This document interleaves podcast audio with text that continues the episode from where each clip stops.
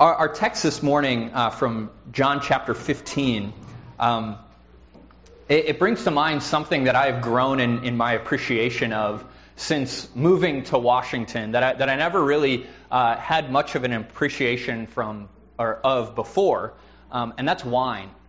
Uh, moving to one of the, the few parts of, of, the country that is actually a wine growing region, uh, I've gotten the chance to, to learn from, from a few others uh, about wine, uh, the way that it grows, the places it grows.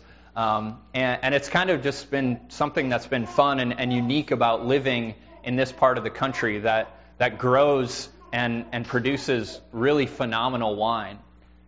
And, and the more that, uh, that I've learned about wine, the more I've grown in my appreciation for and, and just sort of intrigue in, in Jesus' words I am the true vine.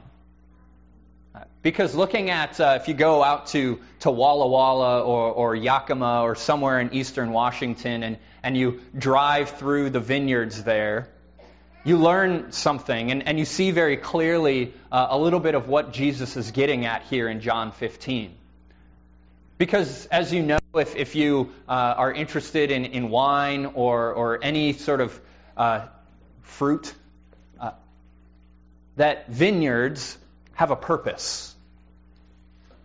Right? Vineyards, they, they have a purpose. It's very clear, it's very specific. In fact, it's rather singular. The purpose of a vineyard is to produce fruit. In the case of, of a wine vineyard, its purpose is to produce grapes in order that those grapes might produce wine. And, and in very similar fashion, what Jesus is getting at here in John chapter 15 is that we, his people, God's church, has a purpose. And much like the vineyards of, of eastern Washington, our purpose is to produce good fruit. Our purpose is to produce things that are pleasing to and glorifying to God, who is the vine dresser. The one who cares for the vineyard, he desires that his vineyard, his church, would produce the fruit that he desires. That it would reflect his goodness, that it would reflect his glory, that it would show his mercy and his grace to the world. That's the fruit that God desires. But perhaps the question for us as we think about this fruit that God desires his church to produce is, in fact, how do we do it? How do we produce this fruit? The vine dresser, God the Father, He clearly wants His church to bring forth good fruit that is cle- pleasing to Him. But how do we do it? How do we accomplish it? Well, thankfully, Jesus answers that pretty clearly in John chapter 15. He begins this way He says, I am the true vine, and my Father is the vine dresser. Every branch in me that does not bear fruit, he takes away, and every branch that does bear fruit, he prunes, that it may bear more fruit. Already you are clean because of the word that I have spoken to you. So the Father, the vine dresser, he desires good fruit, and in order that he sees it, he does two things. He cuts off the dead branches, and he prunes the healthy branches so that they would produce more fruits. Now, what's interesting here is that in the, the text of Scripture, in the Greek language, that these words for the vines that he cuts off and the vines that he prunes, there's kind of this play on words here. But the Father, He comes through, the vine dresser, He comes through and He iros, He cuts off, He takes away the dead vines. But the good vines, he cut iros, koth iros. He prunes them, he trims them. At the root, these actions are the same, but their purpose is slightly different.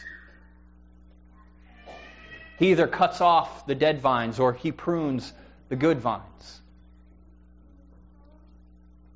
I think one thing that, that perhaps most of us have, have learned through experience is that pruning is often painful, isn't it? That the way the vine dresser, the father, comes and prunes his vineyard, it often looks a lot like suffering. It often looks a lot like pain and struggle and enduring difficulty without answer of why. That's often what the Father, the vine dresser's pruning looks like. It looks like suffering. It looks like enduring temptation after temptation after temptation. It looks like enduring those thorns in the flesh that the Apostle Paul writes about, that we beg and plead God to take away, but yet for some reason he doesn't.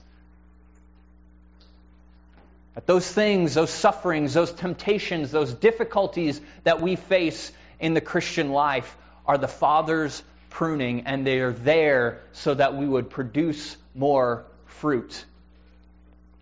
This is actually very reflective of what was Martin Luther's spirituality. For him, Christian spirituality, it, took the shape of simply three things. In the Latin, it was oratio, meditatio, tentatio, which I just like the way that rhymes. But in English, it's very simply prayer, meditation, and suffering. The Christian life, it, it begins with, with prayer, with seeking the Father and His will, with laying our, our hearts and our souls bare before His goodness and mercy. And that prayer, it moves us to study and reflect upon God's Word that He has given to us in Scripture. And when we do those things, inevitably, what we will face is suffering.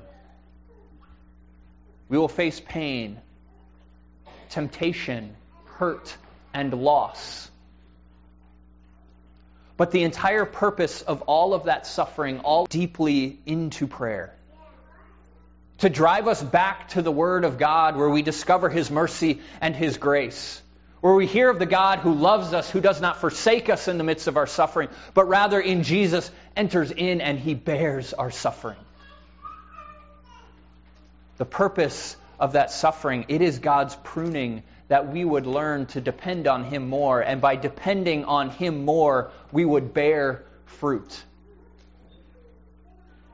Because it's not through independence that we discover to bear fruit, but it's through a greater dependence on Jesus that we can actually bear the fruit that God desires. That's precisely what Jesus says as He continues. Verse 4 Abide in me, and I in you. As the branch cannot bear fruit by itself unless it abides in the vine, neither can you unless you abide in me. I am the vine, you are the branches. Whoever abides in me and I in him, he it is that bears much fruit. For apart from me, you can do nothing.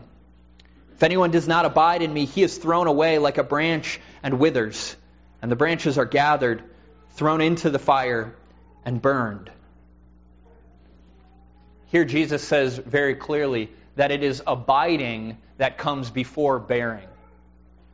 In other words, that if we want to bear good fruit, if we want to live the lives and reflect God as He desires that we would, first we have to abide, we have to rest in, we have to be connected to the vine.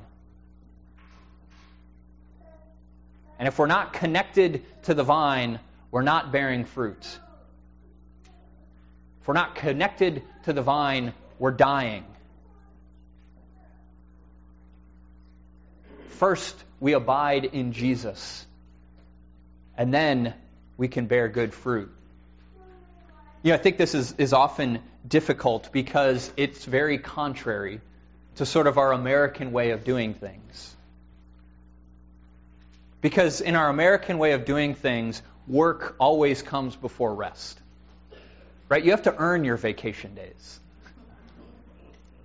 You, you have to do before you can be. You have to work before you can rest. You have to, to work and toil and labor and spend yourself to the brink before you can rest and recharge and kind of try to refuel just so that you can go back and work some more.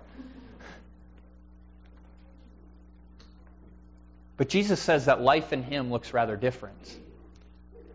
What Jesus says, what he invites us to, is to come first, abide, rest, be connected to him, find our life there. And then from that life, we will bear good fruit. We don't work first. We don't work harder. We don't try to grasp at and claw at and claim for ourselves a Christian identity, but rather what we do is we receive this identity by simply resting in Jesus, by being connected to Him. That's what we get to celebrate today. When Peniel is brought forward to be baptized, Peniel will be joined to Jesus, connected to the vine. When we're connected to the vine, then we can bear fruit. When we're joined to his death and resurrection, it's there that we live a life that is not just leading toward working our way to death, but by being connected to the death and resurrection of Jesus, our life is walking toward new life. Walking toward resurrection life. It's being joined to that perfection of Jesus. Being joined to his cross. Being joined to his empty tomb. And finding our life in him, we rest in him first. We're connected to him first. And by simply being connected to him, it's then and only then that we can bear good fruit. You know, I think that, that sometimes uh, as a pastor, this is often difficult for me to grasp. And, and I think for most of us, it, it's difficult for us to grasp when we often define ourselves by our work. And we can't stop, we can't take a moment to rest. Because if we don't do our work well, if we don't achieve perfection, then we lose our identity. We lose our sense of self when we stop to rest. If we don't achieve, then we're not that thing that we've set our hearts on being. Jesus invites us to a very different way of life. He invites us to discover who we are by simply being connected to Him by simply resting in His perfection. By discovering who we are and who He is for us. And that's the thing that defines us most evidently. It's not race, it's not language, it's not the things that we do, the work that we've done. But who we are is the one who claims us. The God who calls us his own because his Son has given himself for us. We get to come and rest in that, and from that rest, from that identity, good fruit will flow forth. Good fruit will flow forth. I think a lot of times we, we think that if we're, if we're not seeing good fruit in our lives, that means we need to try harder. We need to do a little bit more. I haven't done enough. I, I haven't tried enough. I haven't checked off the, the right number of, of Jesus conversations off the list this week. But where we bear good fruits is being connected to the vine, by being dependent upon Him, by being immersed in His Word and in prayer. Christian maturity, it's about learning to be more dependent, more connected to the vine, who is Jesus. And it's only when we're connected to the vine that we will learn to bear the fruit that our God desires. Jesus says, verse 7 If you abide in me and my words abide in you, ask whatever you wish, and it will be done for you. By this my Father is glorified, that you bear much fruit, and so prove to be my disciples. In order to glorify the Father, we first need to be connected to the vine we first need to abide in Jesus and His Word. And once we do that, Jesus, in fact, promises that our lives will glorify the Father. By learning to be connected to Him, by depending on Jesus, that is the life that will bear the fruit that God desires. It's not about doing more, it's about trusting more. It's not about working harder. Rather, it's about resting more deeply in Jesus, the one who gives himself for you. the one who places his Spirit on you. Bearing good fruit consists simply of resting in him, being connected to the vine.